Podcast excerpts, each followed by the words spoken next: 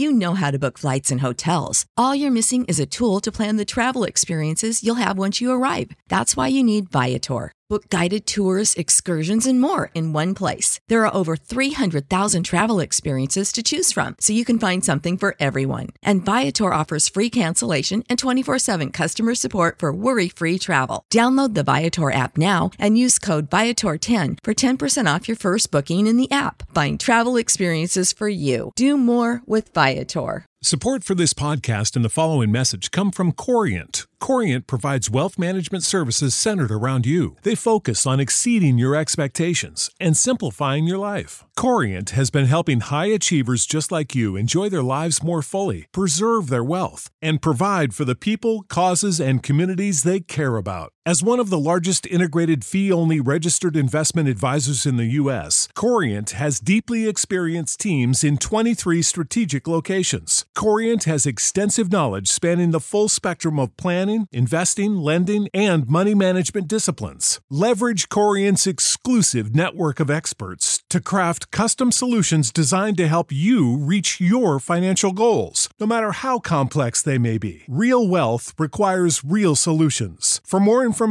connect with a wealth advisor today at corient.com. That's C O R I E N T.com. Corient.com.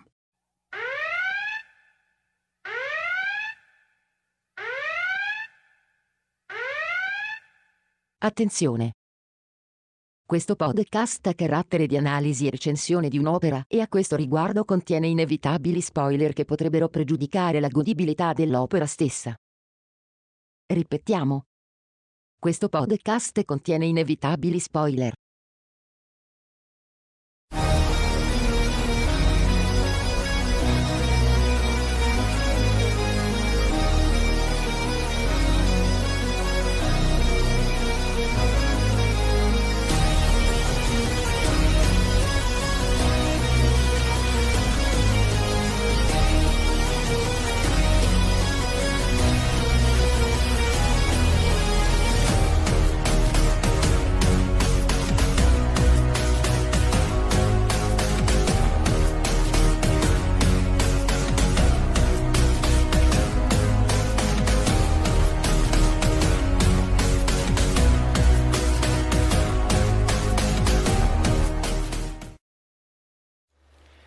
Buonasera a tutti, popolo di Star Trek.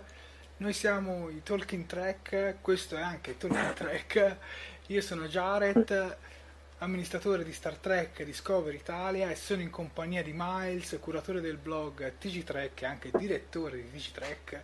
E abbiamo insieme con noi stasera anche Sofia, studente di El Dams di Firenze, che studia. Sofia? Studio cinema, radio, televisione e tutto ciò che ha a che fare con l'arte visuale, ecco. Diciamo con il cinema. Oggi Sì. con noi manca purtroppo Max, vero Miles? Sì, ma è una- è un'assenza che verrà colmata, vedrete. Nel corso della puntata verrà colmata. Comincio a salutare subito i primi di voi. Saluto Davide Picillo, Guglielmo Picciocchi, Dario Gerbino, Enrico Cupido e per adesso siete voi. Bene, direi di non perdere tempo. Questa volta però, invece che le news, abbiamo le pagelle degli admin.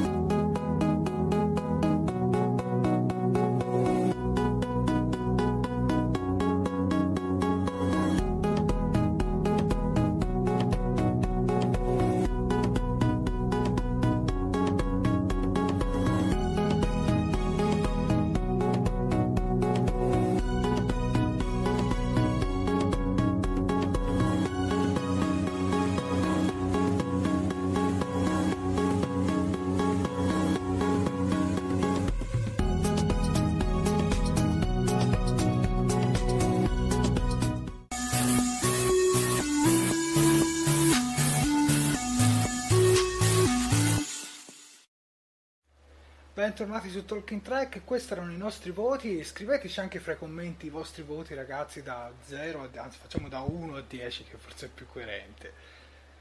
Allora, è stato un episodio che insomma ci è piaciuto a tutti quanti, giusto, ragazzi? Assolutamente. Decisamente. Il nostro Miles poi è stato anche di poche parole, emozionante. Sì, sì, sì, ma mh, lo so che sembra una frase fatta come quella de- delle recensioni su- sui DVD, no? 5 stelle, emozionante. No, però è vero, il- prima- la prima impressione che mi ha dato è questa, anche sin dalle prime scene, devo dire. Ehm, mi, ha, mi ha colpito eh, la, la caratterizzazione del- dell'infanzia di Burnham. Forse quello mi ha emozionato più degli effetti speciali, devo dire. È stato, è stato molto ben fatto. Saluto anche Fabrizio Emanuele che si è collegato con noi e adesso attenzione, lanciamo lo spoiler alert. Perché in questo episodio faremo degli spoiler ovviamente, questa diretta conterrà degli spoiler, quindi se non avete visto ancora la puntata è un vostro pericolo, insomma, noi vi consigliamo di guardarla magari successivamente, tanto la puntata non sparisce, giusto Miles? No, non sparisce né Discovery né la nostra trasmissione, tranquilli. Meno male. E quindi insomma potete stare tranquilli. Rimetto lo spoiler alert per sicurezza.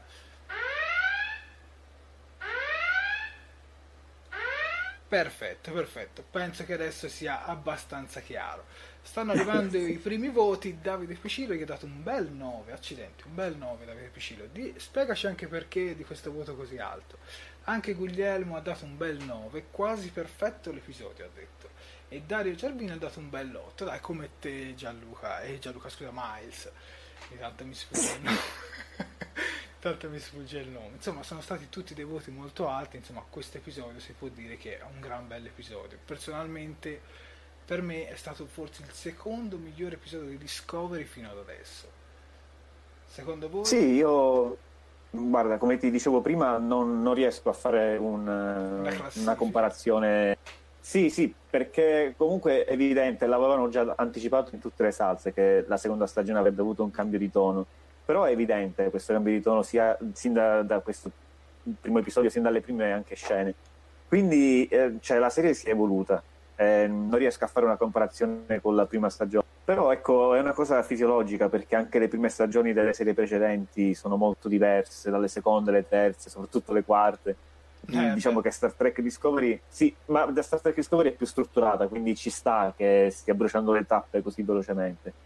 Eh, e devo dire che questo cambiamento mi, mi convince parecchio. Tu invece, Sofia? Ma senti, come ho scritto anche nella frase di commento al voto, l'ho trovato un ottimo primo episodio con una nuova serie, una nuova stagione, perdonatemi. E mm, come dice anche Miles, ci sono degli evidenti cambiamenti di, di registro all'interno di episodio e non saprei sinceramente dire quale sia il mio episodio di, di Discovery preferito, però Usare te lo sai, io sono di parte, quando vedo Sarek non ci posso fare niente, ma mi emoziono a prescindere, così come quando vedo anche la Giorgio. E d'altronde mi è, mi è molto piaciuto anche l'inizio, i primi 5-7 minuti, quando proprio viene introdotta l'infanzia di, di Michael, o comunque l'introduzione a questa nuova famiglia. E l'ho trovato molto molto interessante sia dal punto di vista fotografico che anche dal punto di vista appunto sintetico della storia. Eh, infatti quando l'abbiamo commentato diciamo io e te in privato detto- l'ho, l'ho paragonato un po' all'inizio di Up, non so se avesse conoscete il film della Disney Pixar, poiché anche Up condensa in pochi minuti ehm, una storia mh, mol- molto più lunga chiaramente que- rispetto a questa, però la riesce a condensare in pochi minuti e riesce a farti capire tutti i sentimenti di due protagonisti. La stessa cosa l'ho ritrovata qui in- nell'inizio appunto di, di Brothers e mm, appunto ho trovato anche molto molto interessante il, diciamo la, la gelosia che credo che Spock provi almeno all'inizio nei confronti di, di Michael e niente ti dico mi è piaciuto veramente un sacco l'episodio e ti dico i primi minuti mi hanno già conquistata ecco. Continuo a leggere un paio di voti, scusami, leggo, leggo Sì, il sì, voto prego. di Marco che gli ha dato un bel 8,5, Ivan 8, Dario ha detto un episodio che trasuta Star Trek da tutti fuori, accidenti. Enrico Cupido 8 e Davide Piscillo dice secondo lui è stato il migliore, si è sentito a casa dopo tanto tempo. Vai Miles, a te la parola. No, no, dicevo interessante questo riferimento di Sofia ad Up della Pixar, considerando che Kurzman ha da poco dichiarato che proprio i film Pixar, la qualità dei film Pixar è un suo obiettivo per il franchise di Star Trek. E Kurzman è anche il regista di questo episodio che abbiamo visto, quindi evidentemente questa cosa è stata ricercata e, e come ha rilevato Sofia è anche stata ha centrato l'obiettivo in questo, perché capisco che magari ad alcuni questa sorta di retorica intimistica potrebbe non piacere, però come hanno scritto anche nei commenti è, è un elemento di Star Trek il lato umano. E, ehm, io sono, sono, felice di come è stato, come è stato insomma, riprodotto. E poi all'inizio dell'episodio c'è spazio, ultima frontiera. Io lì mi sono completamente innamorato. Ho detto, questo episodio sarà fantastico. Non so voi, ma... Sì, un intro molto particolare. Ho letto questa cosa, guarda, sono proprio Guglielmo ci dice concordo con Sofia, lo storytelling di questo episodio è eccezionale. Dario ci dice Spock che, ba- che, sbatte la porta in faccia a Michael è molto poco logico ma molto da Spock. Eh sì, anche quella scena Posso... l'ho trovata fantastica. Vai Sofia. A me è piaciuto un sacco invece come si è conclusa la scena perché comunque eh, noi com- alla fine vediamo uno Spock che è bambino, quindi diciamo che, perdonatemi se dovessi sbagliare, ma non credo che abbia completato tutto il percorso per annullare completamente le emozioni, quindi no, no. Eh, anzi non credo che l'abbia neanche proprio cominciato, quindi sinceramente vedere uno Spock bambino che sbatte la porta in faccia a Michael appunto proprio in atto di gelosia, che secondo me già la gelosia viene anche eh, messa sotto metafora nel, nel, disegno che lui fa uscire dal, dall'ologramma, dall'ologramma insomma che che forse dal, dal tablet, che cos'è, insomma. da, dal disegno olografico. Tavoletta grafica vulcaniana, ultimo modello. esatto, esatto, tanto sono ricchi. e, ehm, diciamo che l'ho trovata appunto anche lì una, proprio una, una manifestazione di gelosia che uno Spock così piccolo mi giustifica. Ti dico, io non l'ho trovato affatto logico, anzi l'ho trovato decisamente molto sensato e l'ho trovato anche molto naturale sarò sincera. Sì, una scena molto efficace. Io immaginavo, chissà se le darà la mano o farà il gesto vulcaniano, invece boom, no, porta in faccia. Questo non me, non me l'aspettavo, ma ci sta tantissimo. Bravo, esatto, ci sta perché dai, perché ti lascia, ti lascia bene. Sì, sì, sì. Chiediamo anche ai nostri fan a casa se vi è piaciuto questo giovane Spock, questo baby Spock, chiamiamolo così, che sto mostrando proprio la foto in questo momento. Sinceramente a me è piaciuto molto, però il, cioè, sembra un po' un cosplayer, diciamolo onestamente. Sì. Potevano impegnarsi un po' più col trucco, ma effettivamente un bambino, e penso un bambino in una sala trucco si stuferebbe, diciamolo onestamente. Però devo dire che comunque l'attore ha fatto bene la sua parte, dai, diciamolo. Molto Sembrava brava, secondo me, molto brava, secondo me è stata anche la giovane Michael Burnham. Sapete, sai mica Gianlu e Miles se è la stessa attrice che interpretava Michael Burnham anche nella prima stagione nei flashback? Non mi sono informato, potrebbe essere, ma non mi sono informato. Perché mi sembra leggermente più grande, ma magari passando un anno. Beh, sì, è cambiato il tempo. È passato. Potrebbe essere anche quello. L'attore scelto non mi ha convinto, ha la faccia molto rotonda, Spock è più lunga, vero Dario Gerbino, l'ho pensato anch'io però effettivamente qua potrà avere quanti anni potrà avere Miles. Sicuramente molto più piccolo rispetto a Star Trek 2009 quando ce lo mostrano. Ah, sì, sì, sì. No. Ma qua avrà 5 anni, 6 anni, non penso di più. Quindi non lo so. Poi non so per gli standard vulcaniani. Magari più vecchio se ne dimostra di meno, non lo so. Francesco Lagrà dice, come ha detto Sarek, sarai sempre figlio di due mondi, a Spock insomma vedo che comunque c'è grande entusiasmo generale e sono veramente molto molto molto contento. Ma oltre a Spock sì tra l'altro vai vai. Sì sì no, parlando di Sarek devo dire che comunque James Sprain che lo interpreta mi, mi, sta convincendo sempre di più man mano che lo vedo sullo schermo. La prima stagione era un po' titubante devo essere sincero però adesso eh, ritrovo lo stesso Sarek di, di Mark Leonard l'interprete originale man mano che, che va e devo dire che anche il doppiaggio è, è azzeccato in questo caso. Una, una bella voce. Sì, io l'ho visto sia in lingua originale che in, che in italiano, l'ho visto in ben due volte diverse. Devo dire che anche la lingua italiana gli rende giustizia. E adesso, oltre a Baby Spock, è arrivato giustamente anche un altro personaggio, Anson Mount, che interpreta il capitano Christopher Pike. il capitano Christopher Pike. Questo era facile. Questo era facile. L'ho visto un po' titubanti, eh, in effetti. Davide Fucillo dice, credo Però, sei vabbè. anni su Spock. No, ma sai perché titu- titubavo? Perché la domanda era così semplice che pensavo ci sarà un trabocchetto sotto, invece no, era proprio semplice, semplice. Anson Mount, che è il nuovo capitano Pike, che si presenta subito all'equipaggio dicendo io non sono l'orca, io non mi, non mi voglio ingannare, insomma. Questa, questa frase qua è piaciuta molto, ho visto in generale, su un po' su tutti i gruppi, su tutti i social riguardo a Star Trek. Ma a voi è Sì, piaciuto... tranne il team Lorca, immagino. Ma a voi è piaciuto Anson Mount come capitano, eh sì, come capitano Lorca, adesso mi fai anche imbrogliare, come capitano Pike, sì o no? Prima mi risponde Miles, poi Sofia e mi dovete rispondere anche voi pubblica a casa che vi leggo tutti i commenti. Vai Miles. Eh, allora, guarda, mh, dai trailer, forse perché mi ero abituato a sentirlo in versione originale, eh, mi ero fatto una certa idea. Vedendolo in azione con questo doppiaggio, mh, ho cambiato un po' opinione. Non, non sono. eh, Non faccio i salti di gioia, ma non perché il- l'attore non sia all'altezza o il personaggio sia quello che è, però mi rendo conto vedendolo in scena che è molto diverso dal Pike che ricordavo del- dello Zoo di Talos. È anche leggermente diverso da quello interpretato da Greenwood nei, nei film del Sì. Kelvin Verso. Però forse è molto Eh. più simile a quello del Calvin Verso rispetto a quello della- dello Zoo di Talos, secondo me. Sì, però quello del Kevin Verso che comunque anagraficamente è più in là con gli anni rispetto a questo Pike, perché comunque la, la- la storia si svolge dopo. Eh, c'è, c'è ancora un po' quella maturità del personaggio che, insomma, diciamo chiaramente era pesante, perché The Cage era anche un po' nel bel mezzo di una crisi. Qui vedo che invece è più, più alla mano, più rilassato, più a suo agio. Non è l'orca, eh, chiaramente, non ha Però- luci e ombre come il personaggio. Però si può dire che Pike non è neanche mai stato un tipo da battuta. Cioè, almeno in The Cage mi sembrava un tipo molto serio, molto introspettivo. Qui... Eh, appunto, è, è esattamente quello che sto dicendo. Qui, qui Eh, è forse un po' troppo rilassato.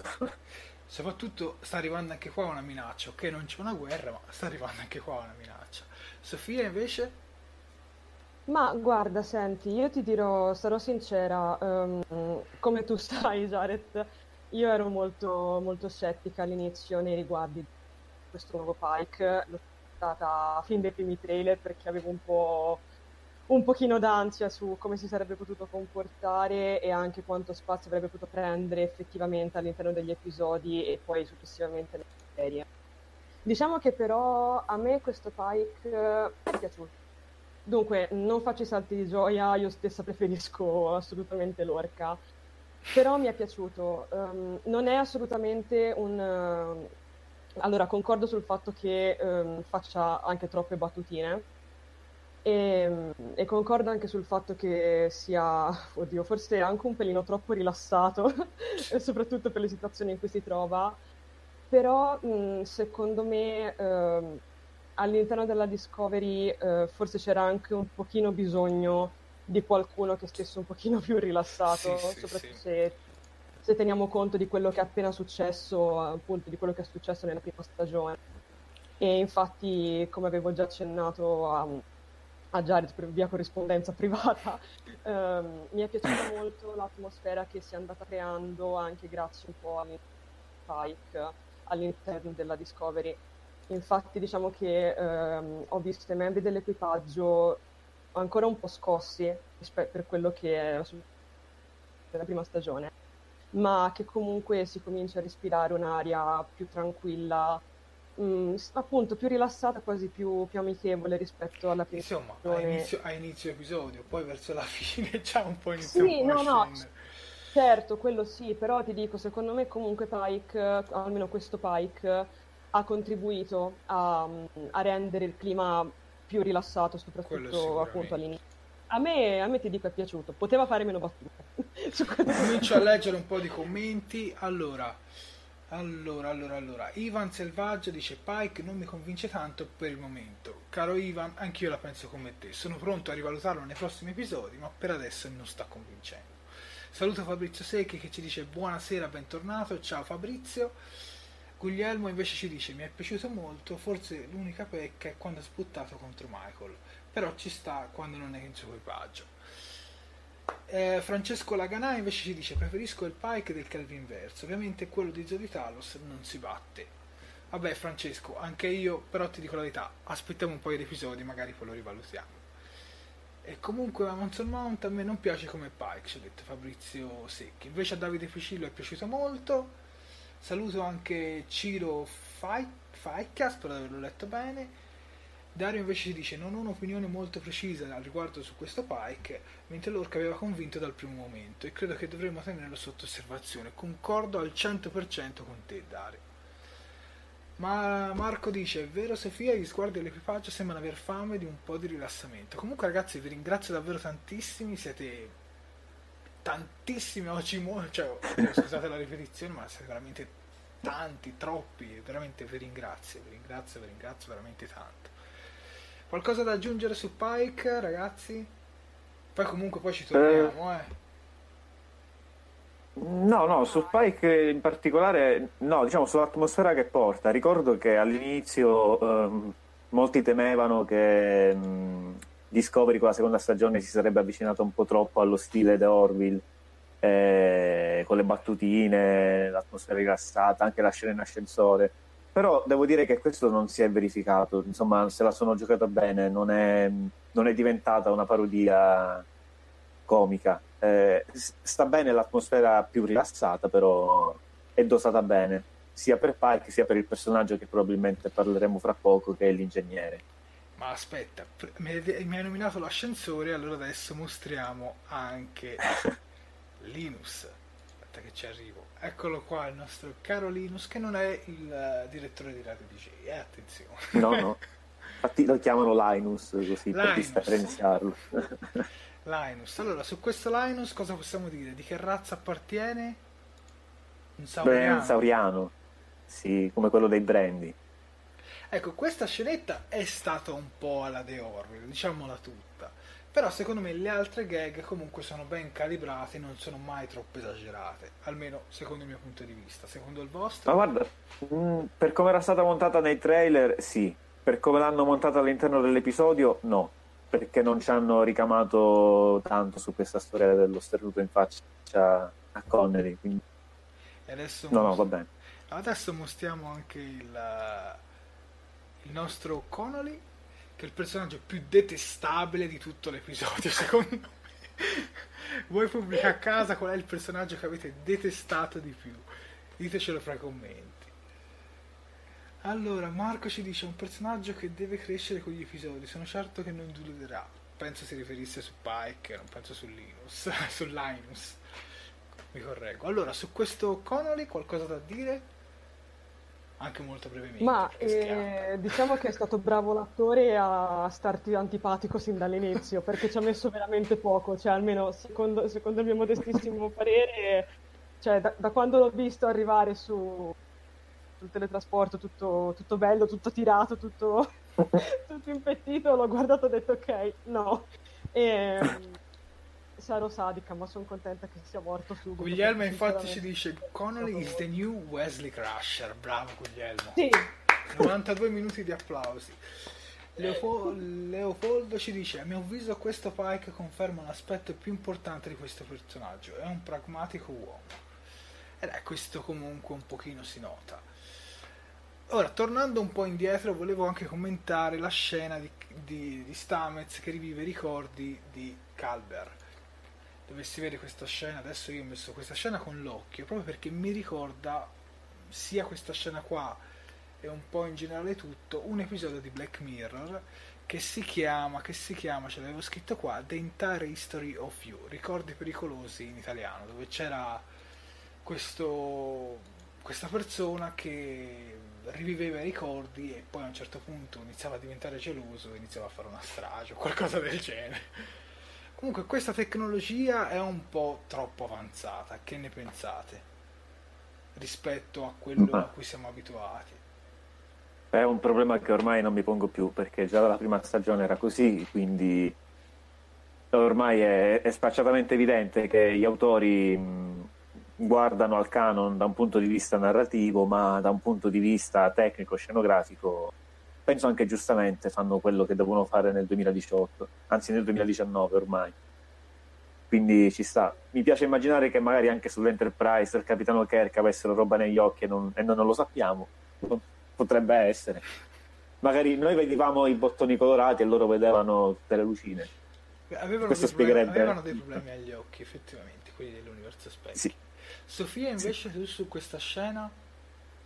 Ma ti dico, a me è piaciuta molto, ti dico, guarda, questo episodio, come ti ho già detto, come ho detto anche all'inizio, non vorrei essere ripetitiva, um, fotograficamente mi è piaciuto veramente, veramente tanto e um, la scena appunto di, di Stamez uh, direi quasi che mi ha, che mi ha commosso, ecco. E, um, l'ho, trovata, l'ho trovata molto intensa, sebbene molto breve, però la, se la sono saputa gestire molto molto bene e appunto e anche anch'io come mai su questo problema qua della tecnologia ormai non me lo pongo più cioè nel senso una volta vista la prima stagione passo avanti. Cioè sì, beh, diciamo, tutto diciamo, pure che trama, secondo, eh. diciamo pure che secondo me oramai bisogna un po' metterla da parte. A livello estetico Discovery è indubbiamente un po' un remake come direbbe il nostro Max.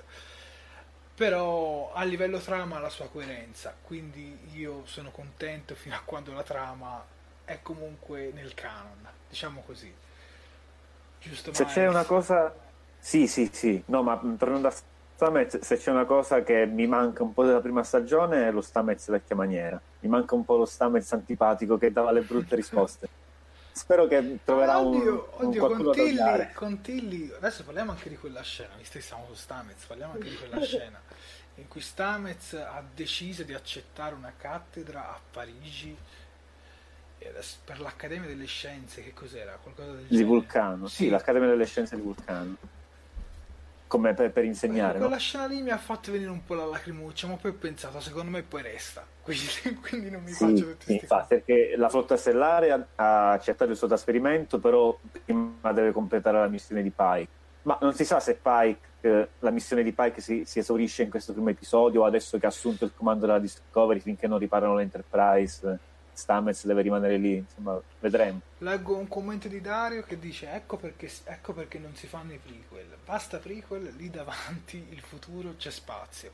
È ragionissima Dario, ma purtroppo come saprai anche tu se ci segui da un po', prima, almeno non adesso, poi a fine puntata vedremo anche qualcosa tra Paramount e CBS.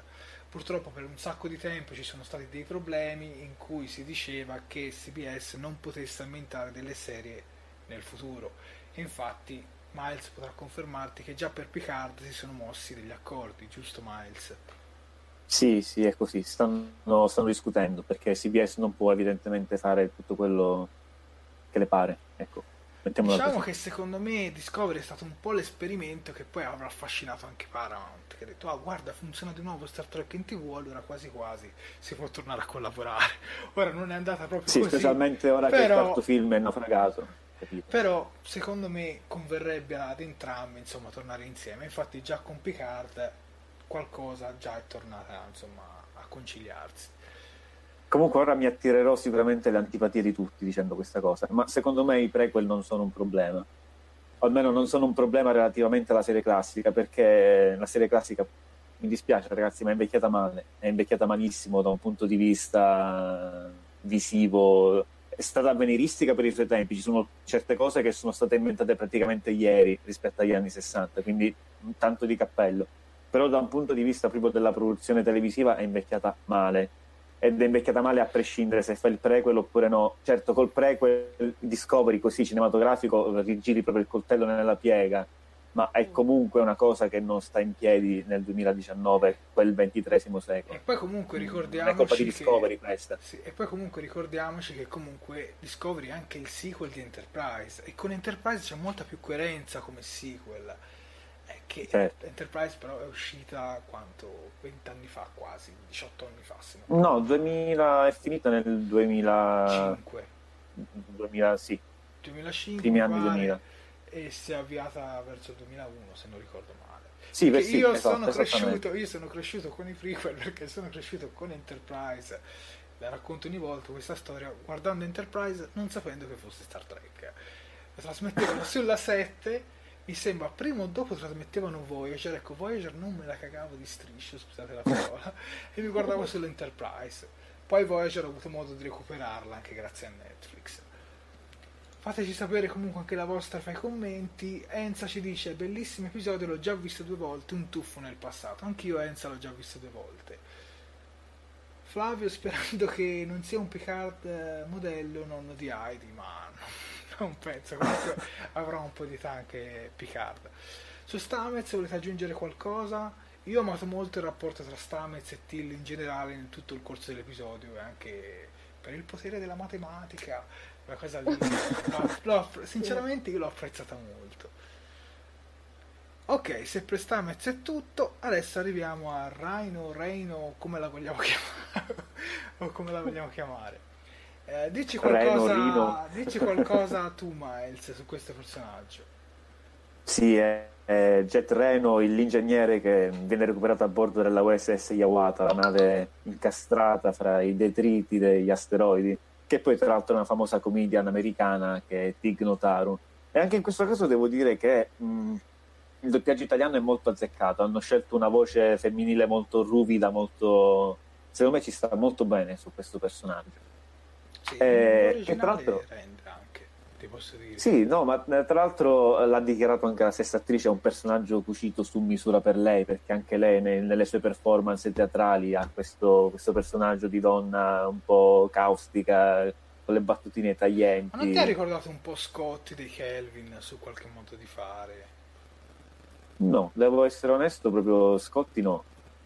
Forse, forse un po' un McCoy, che non un McCoy Sì, vecchia maniera. non- Sì, io concordo appieno su questa cosa, infatti ti dico, quando io l'ho vista all'inizio, ehm, mi ha ricordato un pochino, allora diciamo che la prima volta quando è apparsa proprio, diciamo, dal nulla, da dietro, da dietro il suo banco di lavoro, mi ha ricordato molto lo Scotty appunto dei film eh, Kelvin, che sarà un'opinione molto impopolare, ma a me quello Scotty non, non piace particolarmente, preferisco mille volte lo Scotty della serie E classica, pensa, e pensa se devo- scriveva, e pensa scriveva pure quei film.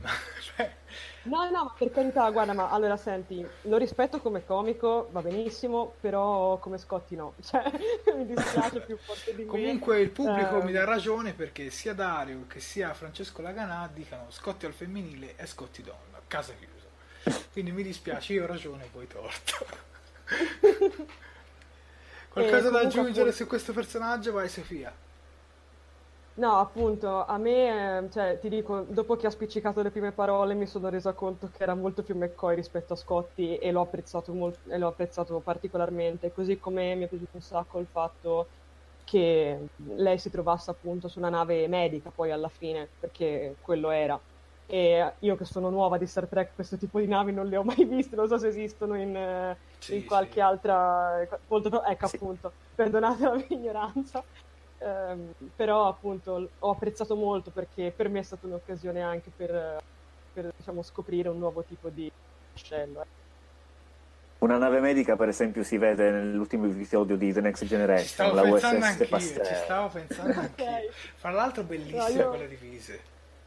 Ah, ne Sì. comprerei una. Prossima puntata la facciamo quella divisa. Un'ultima cosa su Reno, aspetta, aspetta, aspetta, che... aspetta, Davide Sì. dà ragione a voi due perché dice Bones Bones, lo dice anche due volte, così vi dà anche due punti. Grazie. Vai, vai. Eh, certo, uno per me e uno per lei.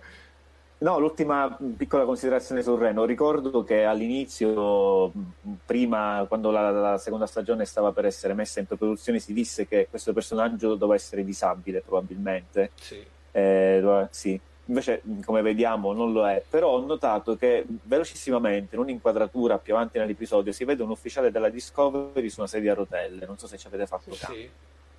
Quindi, evidentemente, c'è. Chissà se forse lo, lo rivedrò l'altro il nostro caro Miles ci ha spoilerato questo dettaglio nella nostra chat privata. Eh Miles, non si fa. Ci ha detto che praticamente il personaggio... Quando? eh, Ai tempi? No, no, proprio oggi c'è la splerata che non- il personaggio non sarebbe stato disabile. Comunque. No, no, guarda che è stato Max, non sono stato io. No, infatti ho detto Max, Max, Max.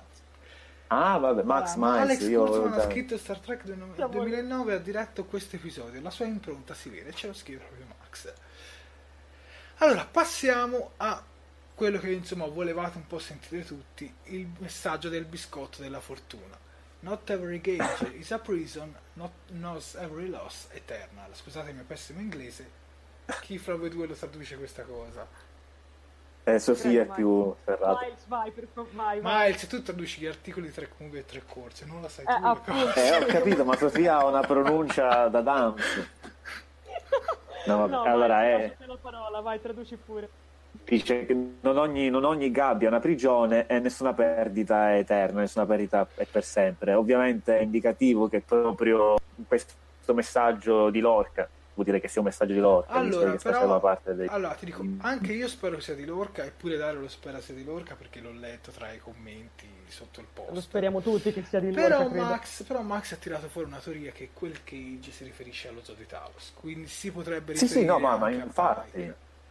Io No, penso ma non è una cosa sia una cosa, eh, infatti penso sia una cosa a metà. Io penso che anche i ritorni, penso si riferisca a Calber eh, o a Tyler o insomma a chi deve ritornare. Però io No, ma tra sono è- Team Lorca e quindi spero che tornerà. Sì, ma comunque è un messaggio che si riferisce, è profetico per, per Pike, sapendo cosa, cosa gli succederà, sia perché ovviamente viene citato Cage, eh, che è il titolo del- dell'episodio pilota di Star Trek, ma perché poi è esattamente la fine di quell'episodio, dice nessuna perdita eterna, perché poi Pike eh, finirà lì la sua esistenza nel, nel mondo incantato no? Del- dei talosiani, quindi ci sta tutto. Allora, Dario Garbino ci dice lo zoo di Talos, quale teoria? Spiegatela. Eh, la teoria ce l'ha spiegata Max. Max sta rispondendo tra i commenti, quindi Max, per favore, spiega anche questa cosa e poi la rileggiamo anche noi tutti insieme. Comunque, sbizzarritevi insomma anche fra i commenti su questa frase, su questo biscotto, secondo voi su quale ritorno potrebbe insomma annunciare. Io spero tutta la vita l'orca e, e addirittura Davide Picillo ricordo che disse che secondo lui non è nemmeno morto il lorca, quello del Mirror Universe secondo lui.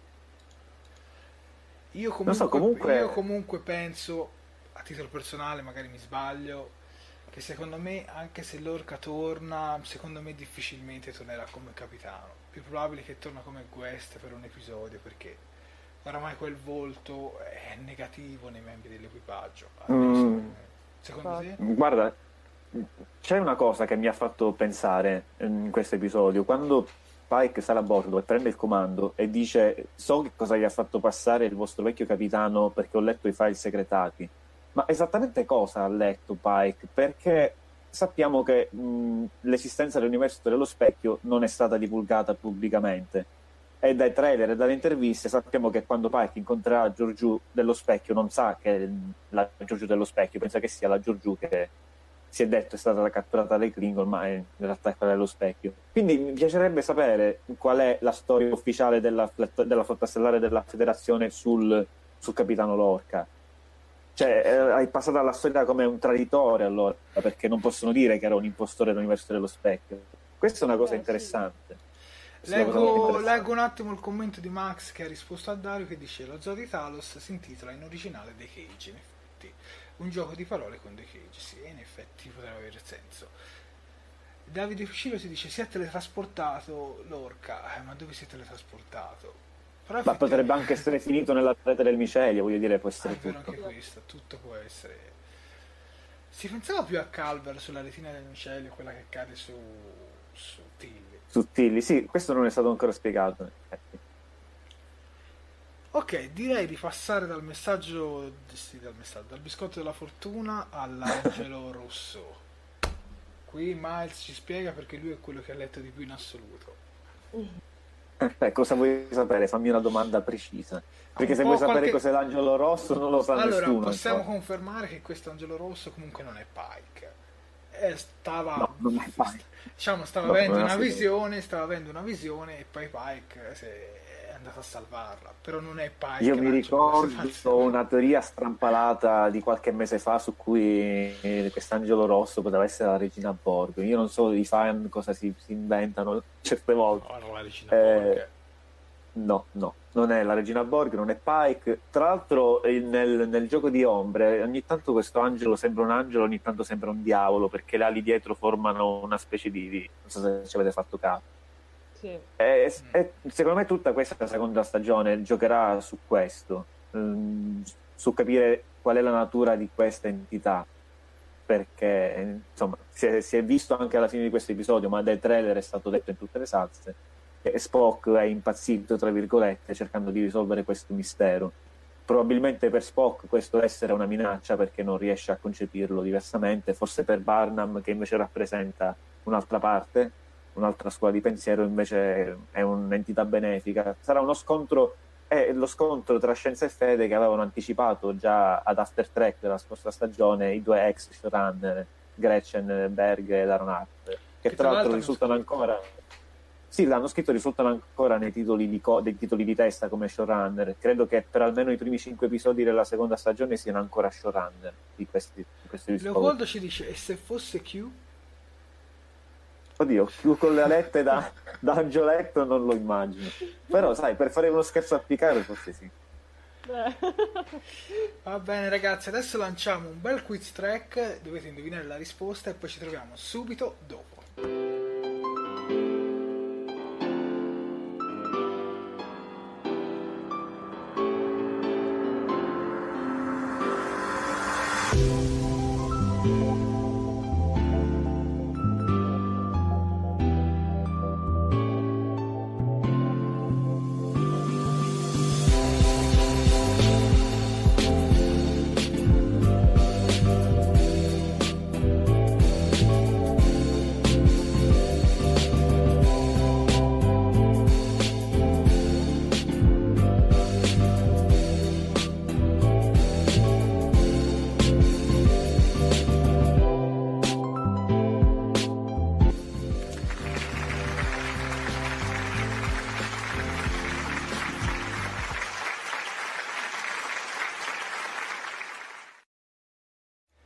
Bentornati su Talking Track e adesso c'è una sorpresa, abbiamo Max al telefono con, eh, direttamente dal viva voce. Vai Max! Buona serata a tutti, buona serata eh, Jared, Miles e Sofia.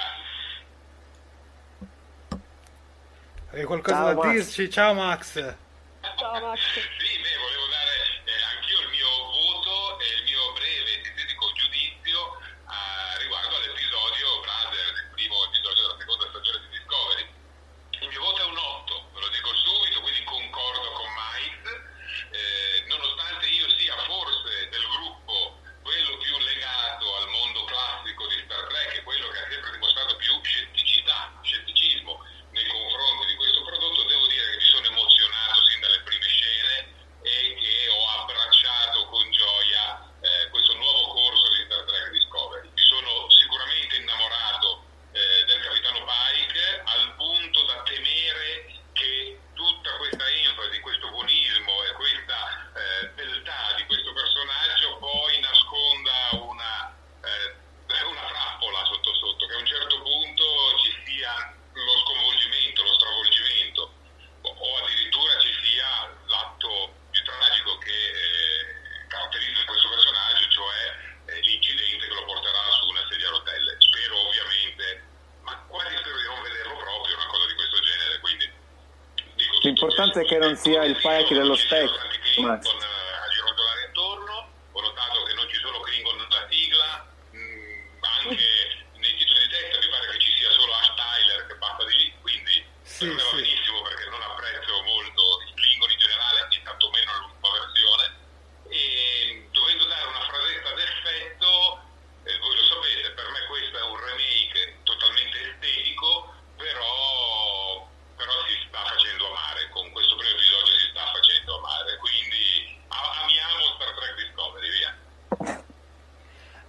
Max, noi ti salutiamo, è stato un piacere averti con noi. Insomma, speriamo di rivederti alla prossima puntata. Ce la metterò tutta, nel frattempo io continuo a seguirvi su Facebook e a cribacchiare qualcosa commentando con gli altri fan che, che ci seguono. Una buona serata a tutti e lunga vita e prosperità. Lunga vita e prosperità lunga anche vita a te. Max. Ciao Max. Ebbene, questo era Max, il nostro caro, di solito, terzo ospite che purtroppo oggi non era, non era qui con noi. Allora, la risposta al quiz, e al quiz qual era Miles? Coraggio l'empatia. o empatia? Bravissimo. Vediamo un po' L'empatia, tra i l'empatia. commenti chi ha risposto bene. Empatia, empatia, empatia, empatia. Bravi tutti quanti, bravi tutti quanti. Dario Gerbino dice Bella- no, voglio capire perché Dario Gerbino dice no o perché sei Darth Vader. O anzi no, non lo devo dire. Se no qua mi cacciano fuori come Matt Mira. Avete visto? È stato purtroppo anche cancellato After Track, giusto Miles? Sì, purtroppo noi siamo più bravi di lui, quindi CBS ha detto vabbè, c'è Talking Track, facciamo anche After Track, facciamo fare a loro. Infatti hanno detto faremo dirette Facebook settimanali, eh, ci pagheranno evidentemente. Non lo so, parlavano di noi o parlavano di qualche altra cosa? Andiamo avanti con gli argomenti che è meglio. A dopo l'angelo rosso ci sono gli alloggi del signor Spock, che personalmente io ho veramente amato, sia a livello di fotografia, adesso qua il nostro pubblico lo sta vedendo, e, e poi anche di dettagli, c'erano un sacco di dettagli, comunque alcuni ridisegnati e alcuni rimasti così come erano. Ci avete fatto caso?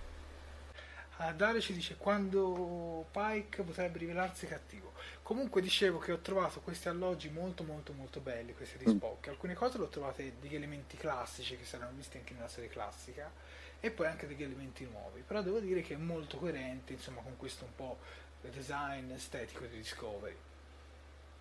Diciamo strizza Sì, un po' l'occhio al fan anche della serie classica. Infatti anche il numero degli alloggi è lo stesso della serie classica.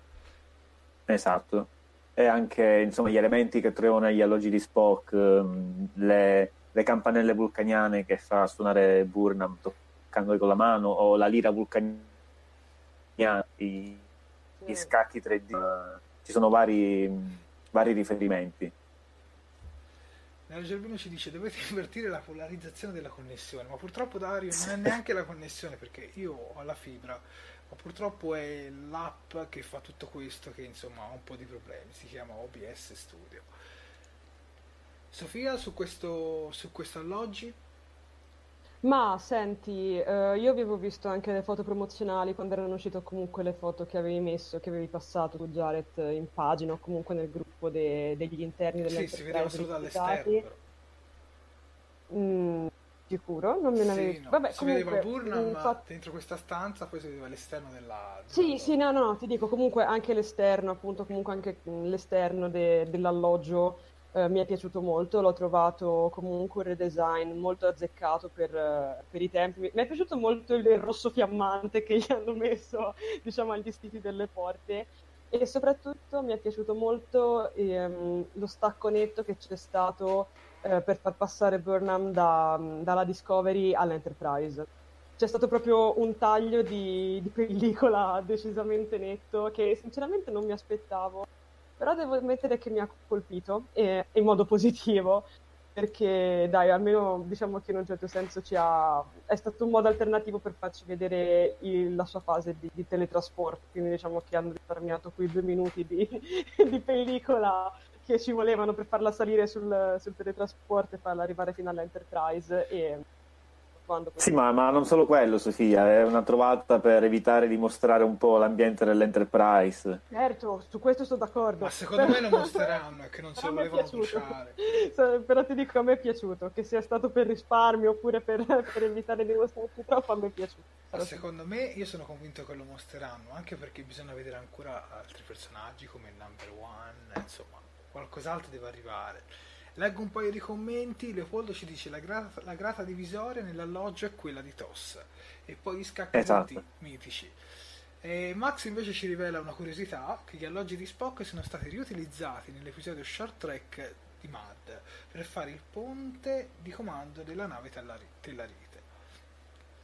Sì, sì, esatto. Tra l'altro tutti gli short tracks sono disponibili su Netflix, li, trovate ne- li trovate nella serie, nella, sì, li trovate nella sezione trailer e altro e se non li avete ancora visti vi consiglio di vederli perché effettivamente in questo episodio c'è stato anche un collegamento. Si è vista la sorella di Suru o Saru, come lo volete chiamare, che era stata già intravista nell'episodio dei Bricket Star degli Short Tracks. Giusto? Mm, ti correggo, ti correggo perché non, è, non, non, non mi sembra che si sia fatta vedere la sorella, Sì. ma se n'è parlato. No, no, Se si n'è è solamente- fatta vedere. Si è fatta proprio No, allora, nell'episodio di, di oggi trasmesso su Netflix se n'è parlato, Sì, si è nominata nei Short Siranna. Tracks si è vista. Ma nei Bright Star si è vista. sì.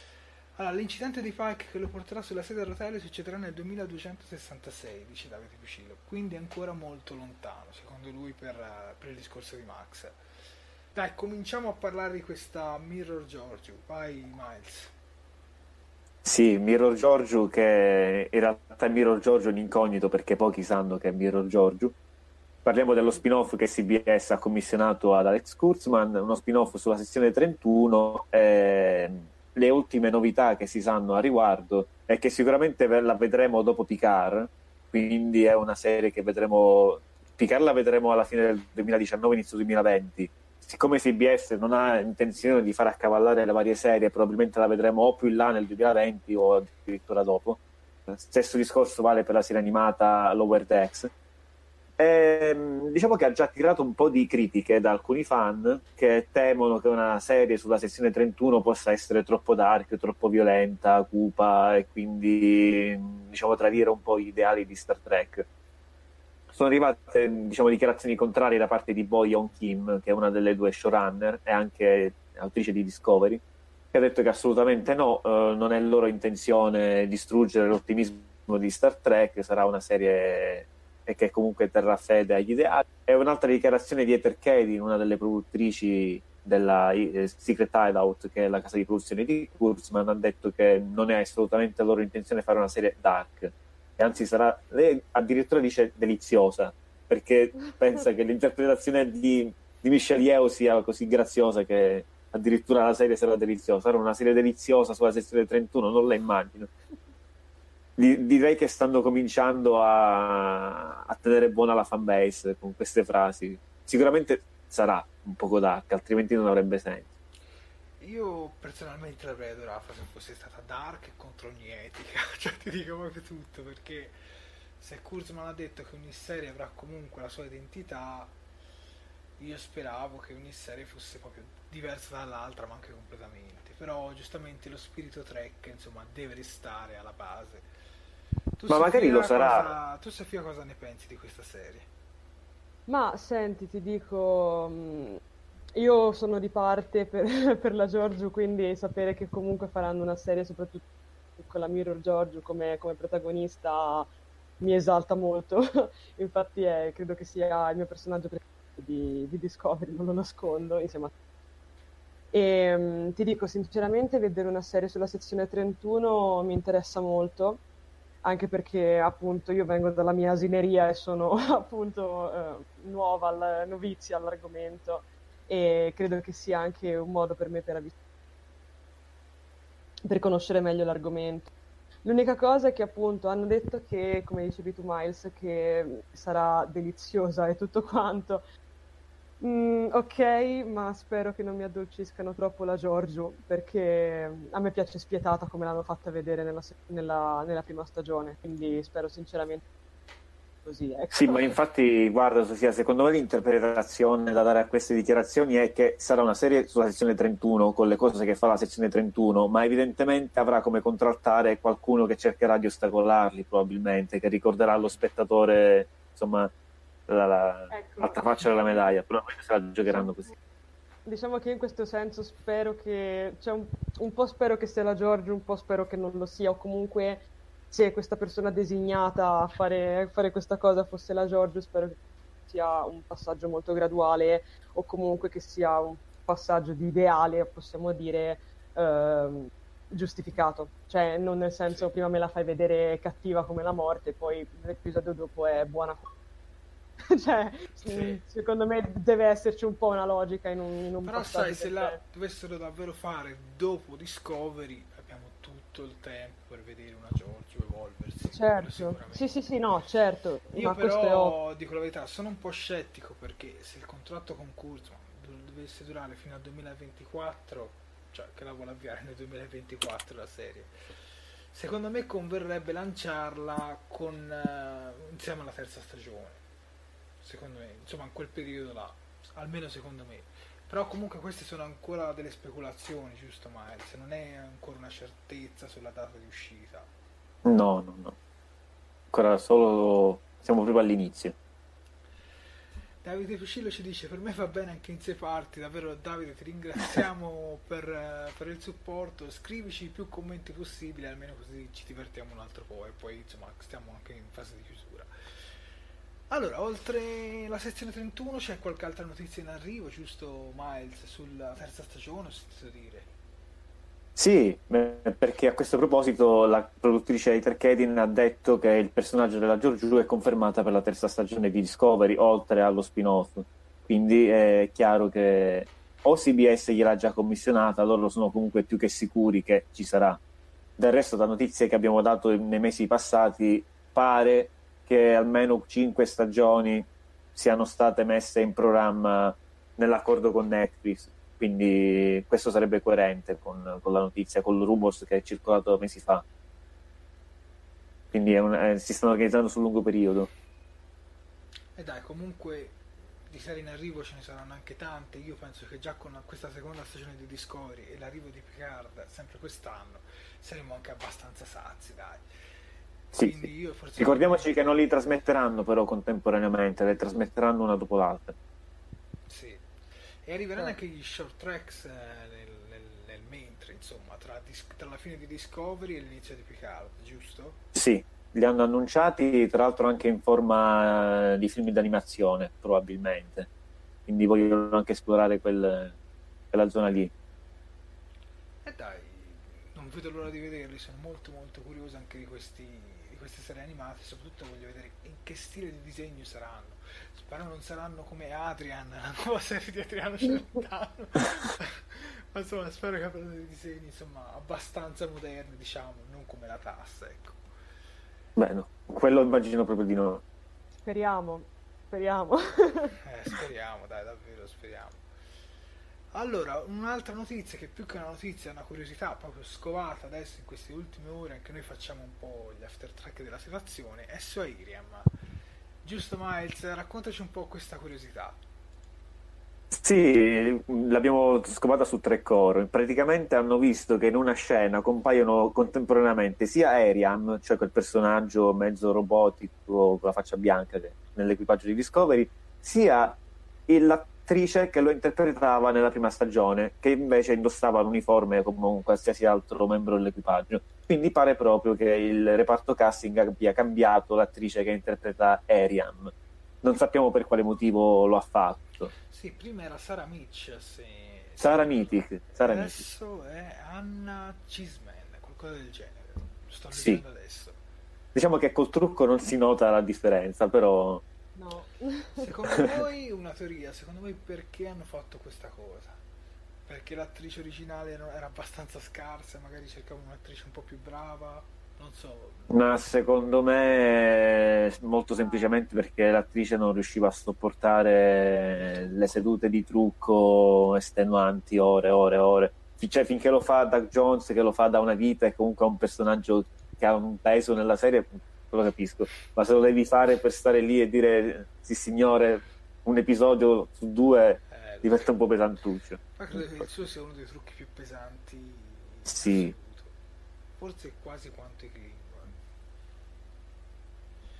Va bene ragazzi, c'è qualche altra notizia in generale che vorreste aggiungere? Qualcos'altro? Sì, c'è Max che mi ha mandato una dritta poco fa sulla, sulla chat. Mi ha detto che quando Stamets dice che a bordo dell'Enterprise ha un suo amico esobiologo, probabilmente si riferisce a Sulu perché Sulu nel, a quell'epoca, quando indossava ancora l'uniforme blu, che si vede nel, episodio, nel secondo episodio pilota della serie classica, oltre la galassia, è un esobiologo, non è ancora un timoniere, quindi probabilmente è un piccolo easter egg quello lì.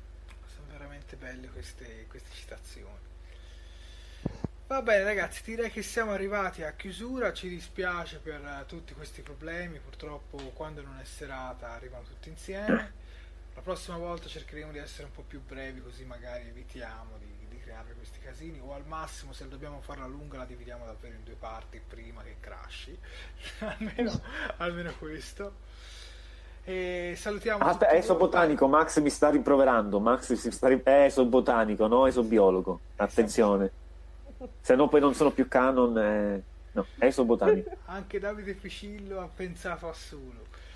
Va bene ragazzi, direi che per questa live divisa in due parti, oggi facciamo come gli episodi di Space Nine che si dividevano in due parti. Eh, Sì. Space Nine che si divideva in due parti. Un cliffhanger. Ecco.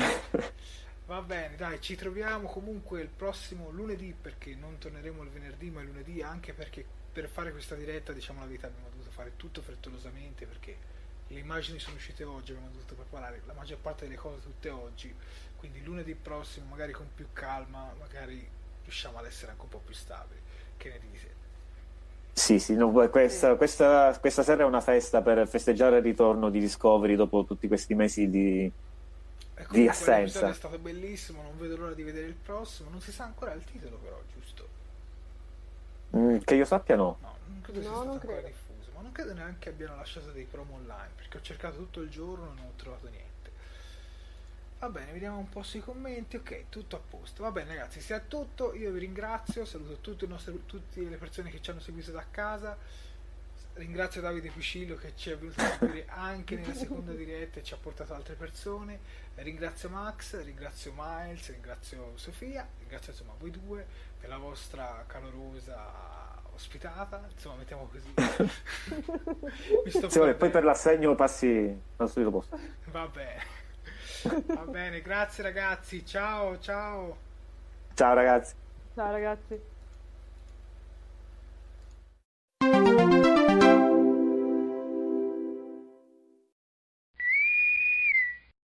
Fantascientificast e Talking Track sono produzioni amatoriali, non si intende infrangere alcun copyright, i cui diritti appartengono ai rispettivi detentori. Fantascientificast e Talking Track non sono in nessun modo affiliati o sponsorizzati da CBS Corporation o da chi detiene l'uso del marchio Star Trek in Italia. Il podcast ha carattere esclusivamente ricreativo e divulgativo, non ha alcun scopo di lucro e viene diffuso gratuitamente. Autorizzazione SIAE 56125359.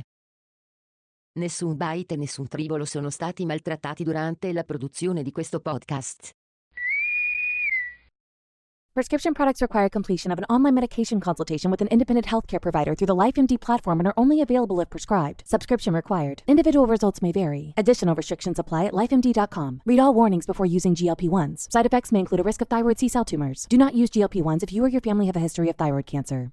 If you've struggled for years to lose weight and have given up hope, did you know you can now access GLP 1 prescription medications through LifeMD? LifeMD is now offering eligible patients online access to GLP 1s, the breakthrough prescription medication that can help you lose body fat and weight. Listen to what people are saying. You just take your shot. It doesn't feel like you're on a diet. What I wasn't expecting it to do was to shut off the food noise. This was life altering. And if I can do it, I feel like anybody can do it.